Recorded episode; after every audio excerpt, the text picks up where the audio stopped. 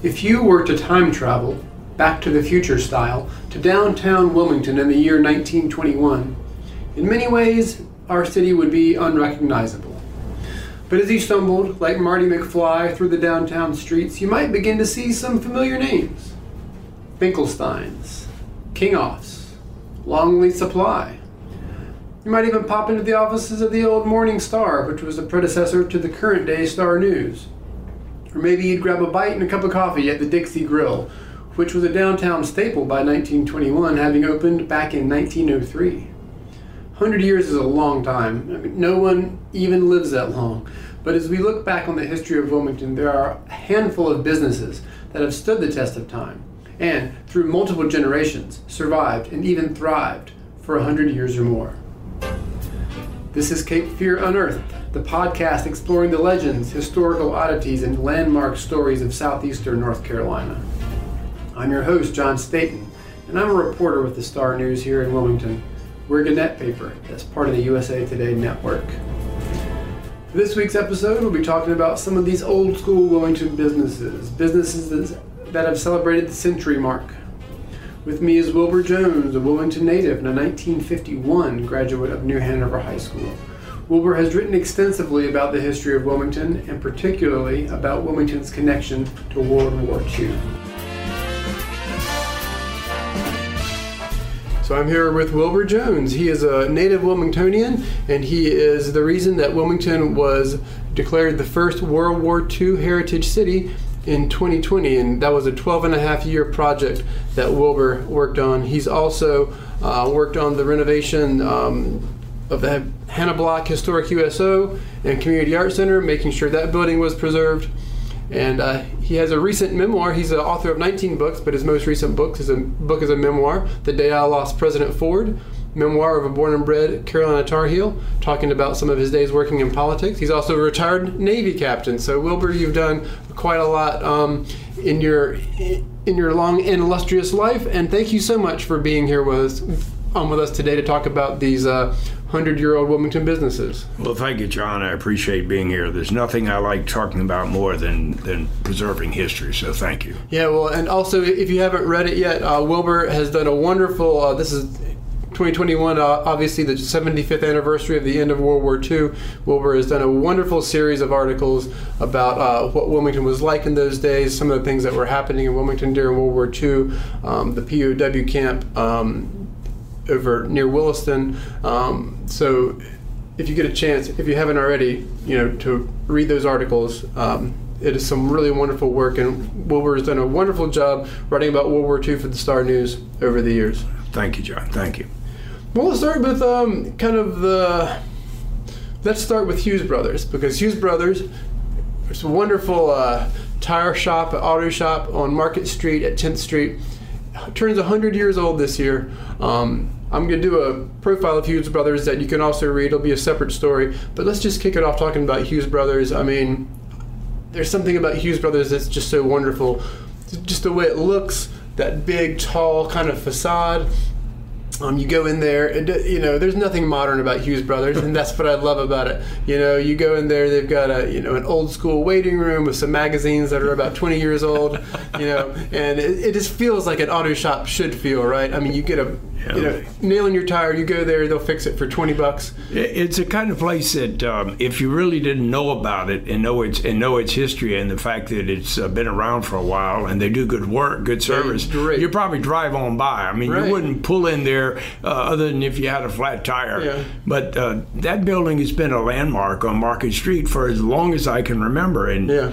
and i i as you said, it's uh, uh, some people may call it ugly. I call it probably an architect's delight of a hundred years ago. Oh, there's- but but you won't find a building like that anywhere anywhere in our area. Yeah, there is, you know, and and we're losing. You know, I don't say we're losing a lot, but we're there are some things that just feel like old school Wilmington to me. I mean, that's going to be that's one of the most Wilmington places. I've been going there as long as I can remember since I started driving in the 1980s. You know, and it's just. Um, and they've never once let me down. I've never had a bad experience at Hughes Brothers.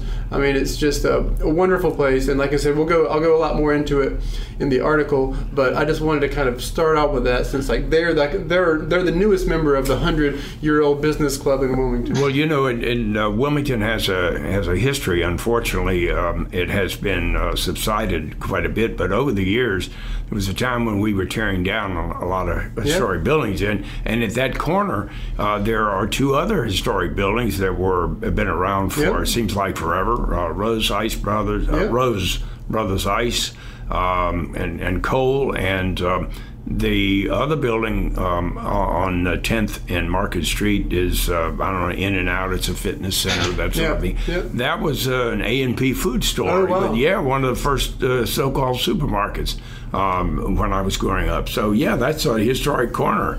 Absolutely. Well, and it's just you know, and it's wonderful to have these places because it really reminds us, you know, as there's so much new stuff in Wilmington right now. It's so important that we keep, you know, I think uh, just to just to remember. and I revere the older stuff, and like you know, Hughes Brothers. I hope they never tear that place down. I hope it's there um, forever. Um, but uh, so let's move on and talk about you know I could talk about Hughes Brothers all day, believe me. But um, let's move on and talk about um, well here's here, one of the older businesses in town, and I think this is really interesting. I, and I don't know that I knew this until I read um, one of the articles that you had done, Wilbur. Uh, I think from back in February. But Andrews Mortuary um, was founded on. Uh, 419 North 3rd Street back in 1850. And now there's many different locations of Andrews, and I've been to many um, you know, wakes and funerals there. But uh, you know, Andrews, you know, dates back to the mid 19th century. Yes, it has been, and I guess uh, probably in those days, um, it, it was the could have been the leading uh, mortuary in town. Yeah. Um, I know that um, my family's got a lot of um, uh, certainly reference there. Yeah. Um, with my both of my parents have been uh, buried through there, yeah. and uh, I'm signed on there for for some day. But but the Andrews family, um, the the business has been around, and the Andrews family, I think, is in their third generation now, wow. and um, they've always been um, uh, very supportive of, of, Wilmington. And I remember when they moved to that building on the corner of 17th uh, and Market Street. Yep. Um, my father, who was in the Carolina Savings and Loan in Wilmington at the time, um, uh, helped them uh, through a loan acquire that, that property. Oh, wow. And, and that was uh, probably in the late 1950s. And they moved okay. down. Yeah, so now, I mean, that's, you know, I've been to that location. My, uh, my mother went through them, my stepfather as well. Um, so that's a very kind of just an integral Wilmington business, you know. Mm-hmm. I mean, you know, life and death, and that's they've been a part of that in this town for you know well over a century now. Um, and then we should also mention uh, one of the other one. Uh, you know, Wilmington has a segregated history, and you know, Andrews Mortuary is where the white people went a lot of times, and uh, John H. Shaw's son um, over there on Red Cross Street is where a lot of the black people went, and they've been around since 1895. And I know that you talked to some of the um, folks over there at Shaw's. Yes, I talked uh, to the owner and uh, general manager um, who had acquired it uh, from the Shaw family yeah. Um, oh, a few years ago. And the, the interesting thing about Shaw's is that it's been there in that location for as long as I can remember. Yeah. I mean, way before yeah. World War II. Oh, yeah. And um, and and that was uh, at the time it was a very historic corridor there for black businesses because uh, just in the next in the next block um, was a building that no longer it, the building's there but but the um, North Carolina Mutual uh, Life Insurance Company was okay. the largest black-owned uh, company in the world, and uh, they had an office there that closed down oh a few years ago, but that was a historic corridor there. Yeah black churches and yeah, black and still, uh, schools and, and, there still is to this day you know and that's just um, you know we that's one of these interesting things about Wilmington and sad in a lot of ways is kind of this parallel history right of these two different uh, races. Um, so so those uh, so you know it's interesting to me that two of the oldest businesses you know are you know funeral homes.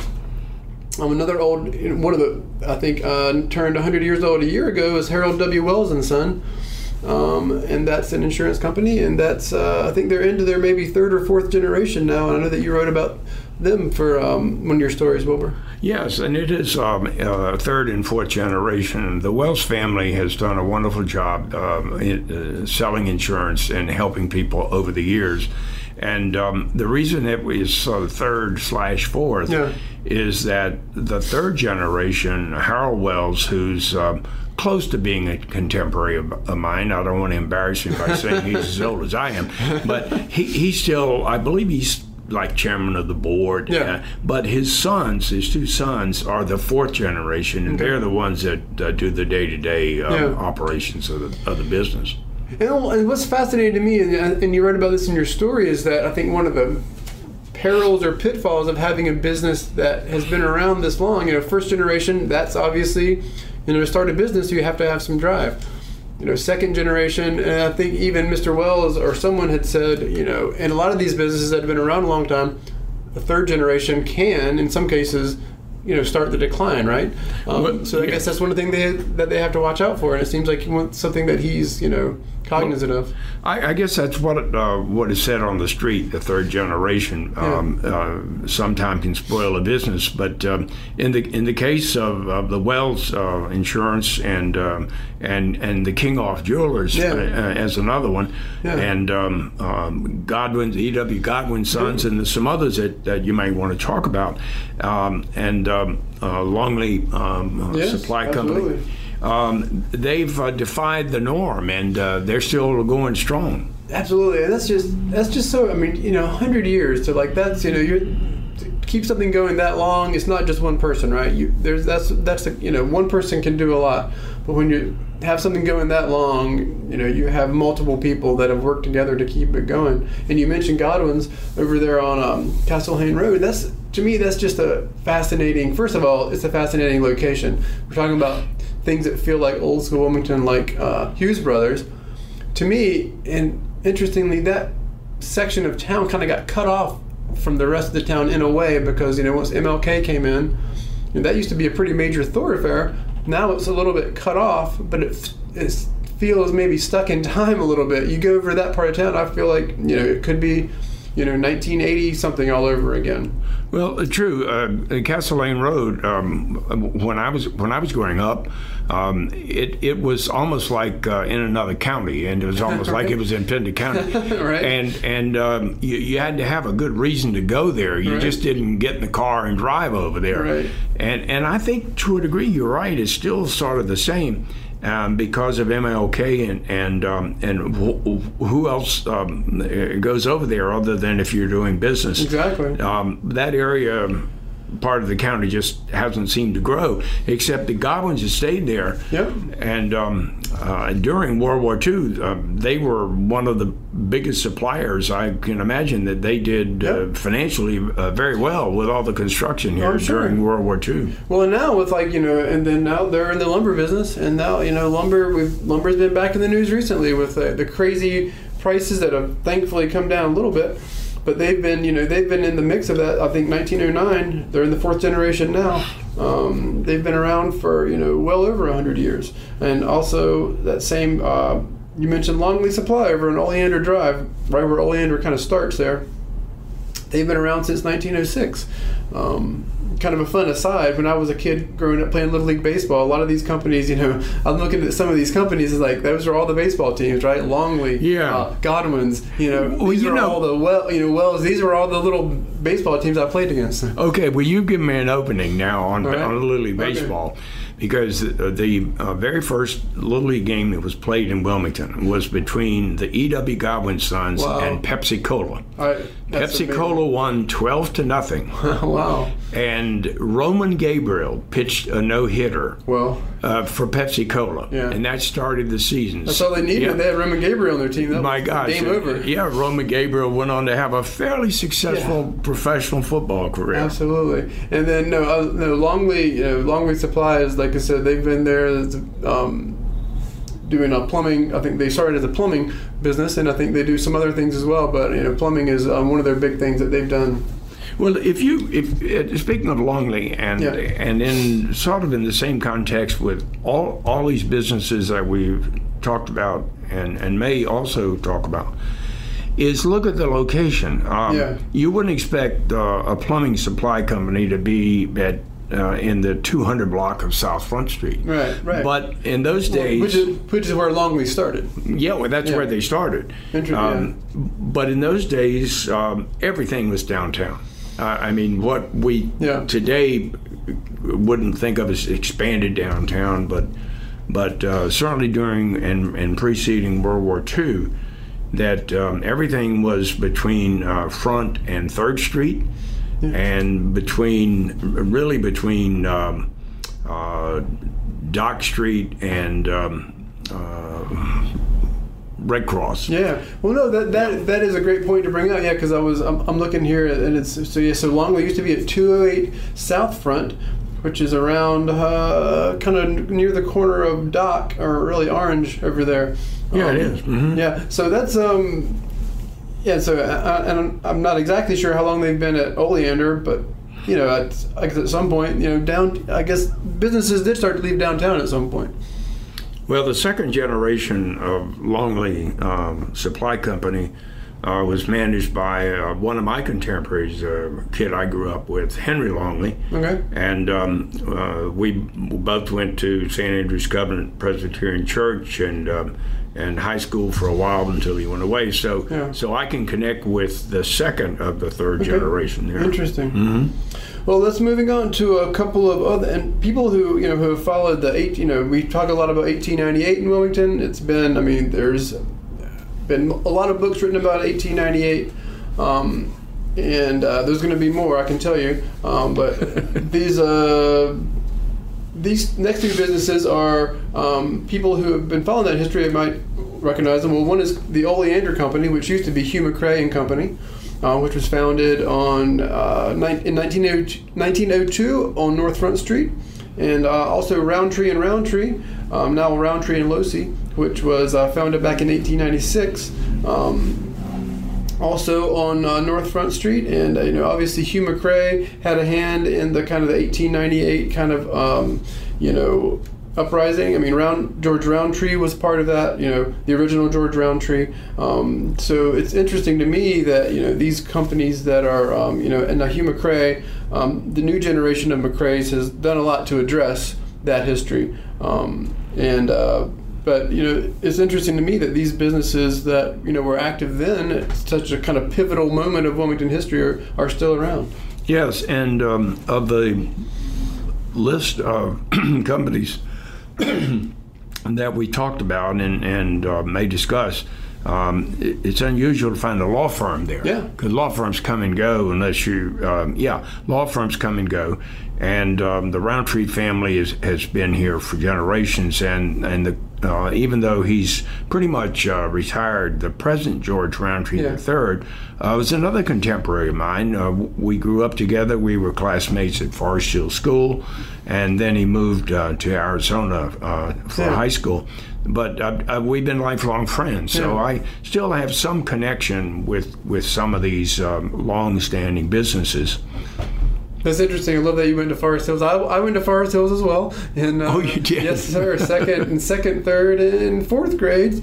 So uh, this is back in the '70s. Um, my brother went there for I think seven years. He went there from kindergarten all the way through six, um, which they had back in that day. But uh, just as an aside, we could do a whole episode only on Forest Hills School because it's such a wonderful place. I love that school.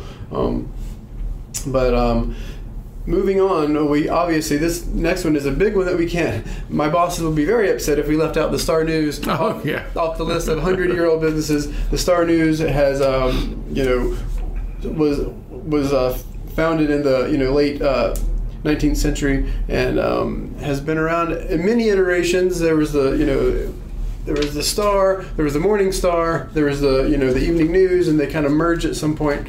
Um, and uh, but interestingly, Will, we're, I you told me that you uh, you had a job. One of your first jobs was maybe your first job was working for the old Star News back in uh, you said the early '50s. In 1950, yeah. Wow. Well, it wasn't my first job. My first job was when I was 12 years old, uh, mow- mowing lawns, Okay. ra- raking right. leaves, you know, Okay, that kind there of thing in the neighborhood. But, um, for the, you know, the first real job I had was 1950. I was uh, a junior at New Hanover High School, and, and I, w- I was a writer. I was born to be a writer. And um, I got a job uh, at the Star News. Uh, the the company was in the Murchison building uh, down on Front Street at the time. Two blocks from where we are right this Yeah, very moment. and um, uh, I w- was hired as a sports writer and copy desk, and uh, the newsroom was so completely different from the current Star News newsroom. and I and I had the pleasure. Um, uh, management asked me uh, for the 150th anniversary of the newspaper in 2017. Uh, to write my remembrances of what it was like Yeah. to work there, and um, fortunately, I, I had a, a very clear uh, memory of it and um, and some of the things that we wrote about, and um, so I've en- I've enjoyed my association uh, over the years. In fact, I, I'm sure that I nobody else in town goes back any farther with the Star News than I do. Well, I can only imagine, and Wilbur, I'm just so happy to have you here because of that. Because I mean, I've obviously I've been here for full time for 17 years now, which seems like a drop in the bucket compared to going back to you know 1950. Now, I'll, I'll I will throw in. I did I did have a paper out back in you know the early 80s, so I had my year there. But um, That but- all that all counts on thirty. Okay, yeah, that, that, maybe you can add me a year in there. Me and, me, me and my brother had a paper out going through Forest Hills. Um, we used to live in Forest Hills apartments and you know, had a early paper out uh, back in those days. But um, yeah, no, that is. I mean, so in a way, you know, obviously the Star News now we're in a building on uh, Third and Princess. I'm sorry, Third and Chestnut. So kind of coming full circle, right? Because we're sitting here, we can see the Murchison building from Yeah. where we're sitting.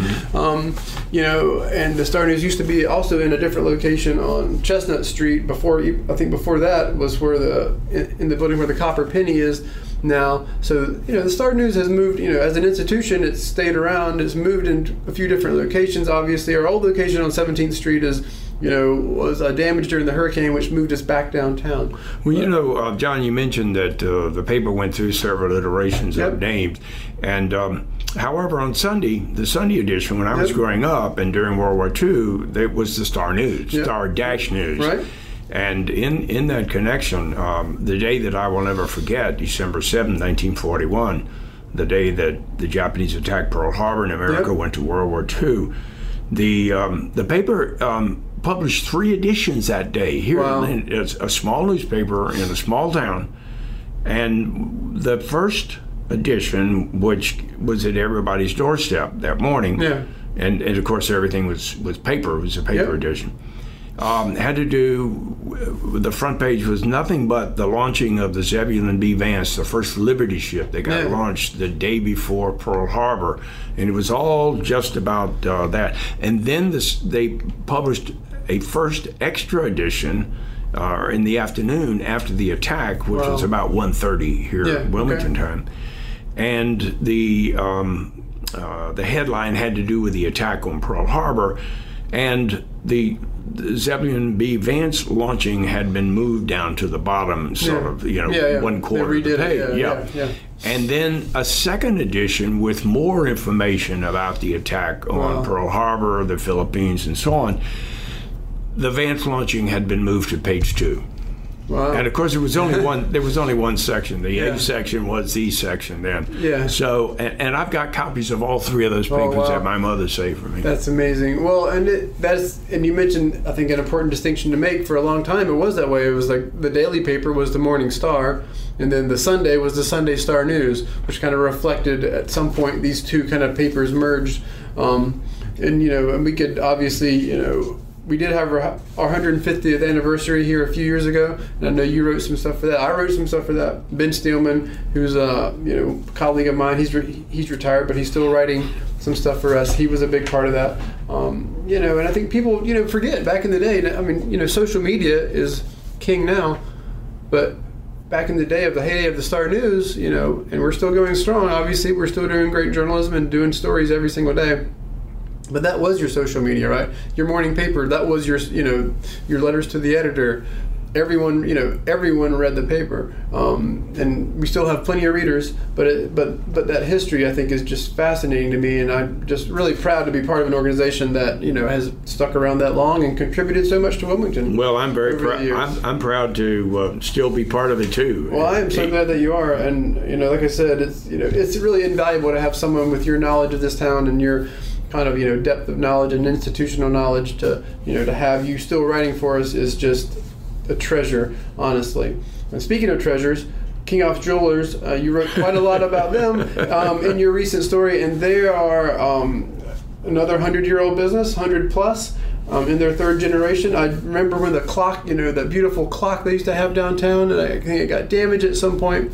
Um, but you know, Kingoffs is just you know a wonderful uh, you know Wilmington business that is still around. Um, and it, they started on 10 North Front Street in 1919, um, and they're still around. Well, the, the Kingoff family has been wonderful. Uh, unfortunately, um, uh, Janice Kingoff, um, the mother of, um, of Michael Kingoff, the, the current manager and, yes. and co-owner, uh, just recently uh, uh, passed away. But uh, I've known the family ever since I was a boy, and um, have certainly among many Wilmingtonians have done business with them over the yeah. years and and Michael has been sort of a sort of a trip, and um, he said he was going to beat the third generation because yeah. uh, uh, his father was told by his father um, after World War II. Um, that the business would survive because something like as long as there's romance, you'll have a job. You know, people always always want to buy jewelry and and uh, and engagement rings. And um, just just recently, in a piece I did on the German prisoners of war here. Yeah. Um, I included Kingoff's Jewelers uh, since they uh, unloaded all of their old merchandise on the on the prisoners right before they right before they left here, wow. and they bought everything. So um, um, uh, Michael's father, Bill, um, ha- had quite a story on that. That's fascinating. And uh, this we, we we mentioned Castle Road earlier. Um, another hundred year old business. Uh, started in 1913 is uh, Tinga Nursery, uh, founded by a Dutch immigrant named Ilko Tinga. Um, that, and that's a whole, you know, uh, Charles Rees wrote a book about, our former Star News editorial page mm-hmm. editor wrote a book about kind of Dutch immigrant history in the Wilmington area. And a lot of these um, immigrants came because of, uh, well, uh, Hugh MacRae was involved, and Hugh MacRae had a lot of land and brought in people to, you know, use that land. And one of these people was, uh, you know, Ilko Tinga from the Netherlands, and they've got a great history, obviously, in that country of flowers and flower growing and they're still there doing their thing on Castle Hayne Road. Well, at, at, the, at, at, the time before the war and and uh, during World War II and, and somewhat afterwards, uh, that area was loaded with people that were in the nursery business yep. and uh, the bulb raising yep. business and flower business, and um, they would sh- they'd uh, the, when the railroad came in here, they would ship flowers all over the east coast of the yep. United States and uh, the the business boomed. Uh, yeah. It, and talk about romance and tie it into uh, selling roses. Um, business boomed uh, during World War II. And um, and the Katinga, of course, is still the same family name, yeah. and, and yeah. Uh, you you got to hand it to them. Um, um, they they they've been the landmark out there uh, in that industry.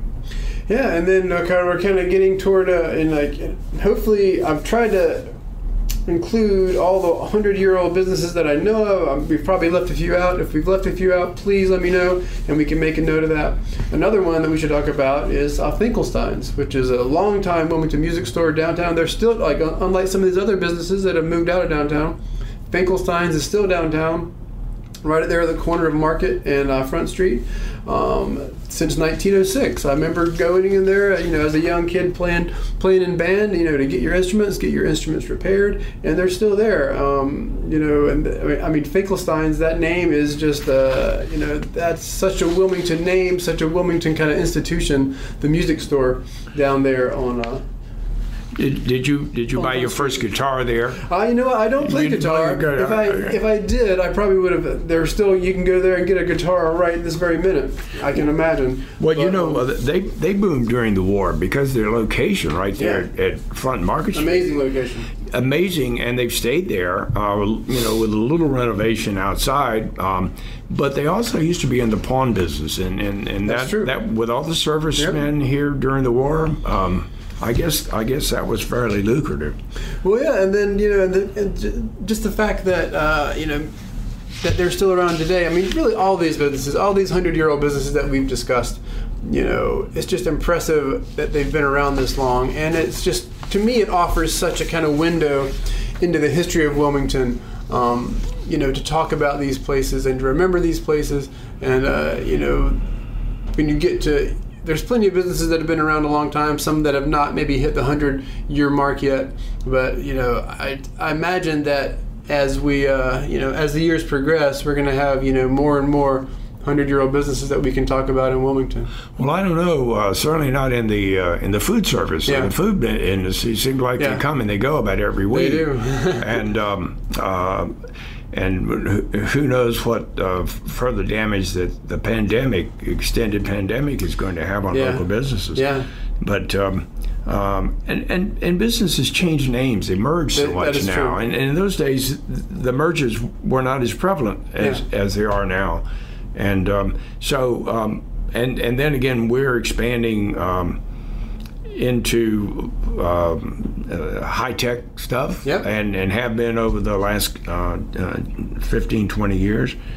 So we we've got a long way to go. Um, uh, I hope I'm around to do a podcast with you. All right, well- at the next 100. Yeah. Well, there you go, Wilbur. I will have you. I will have you back for that. So thank you so much for your time and all your knowledge. Um, it's been wonderful to sit here and talk with you. Well, thank you, John. My pleasure. Thank you. And that's it for this episode of Cape Fear Unearthed and our look at some of the hundred year old businesses that have existed throughout Wilmington's history. We'll be back soon with another chapter of local history. Till then, make sure you're a member of our Facebook group where listeners can ask questions about our episodes and share their own memories of the region's history. In that group, I post extra content and links to all my coverage of local history for the Star News. You can find that group by searching Cape Fear Unearthed on Facebook. Also, don't forget to sign up for the Cape Fear Unearthed newsletter that goes out every Thursday. Sign up at starnewsonline.com slash newsletters. Cape Fear Unearthed was written, edited, and hosted by yours truly, John Staton. You can find more of my work at starnewsonline.com. Additional editing is done by Adam Fish. This podcast was made possible by listeners and readers like you. Support local journalism and Cape Fear Unearthed by subscribing to the Star News today at starnewsonline.com slash subscribe. And you know what? While you're subscribing to things, be sure to subscribe to this podcast on Apple Podcasts or wherever you stream this show so you'll never miss an episode.